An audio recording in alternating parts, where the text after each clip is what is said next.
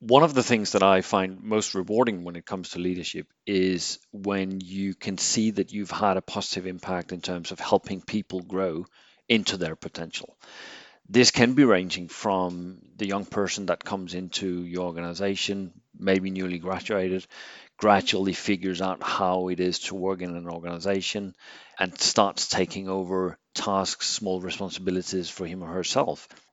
It can also be situations where you've got people on your team that are being promoted into a managerial role and helping that person get on board from being, let's say, an expert or, or, whatever it is, into leading other people, finding ways of doing that, becoming comfortable with not doing everything for themselves, but leading through others.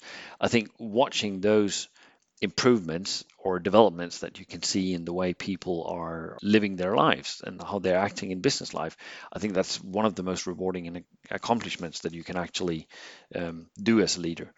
It takes time. It's not something that you do overnight. It requires consciousness in terms of how you see people and how you see their both willingness and ability to develop.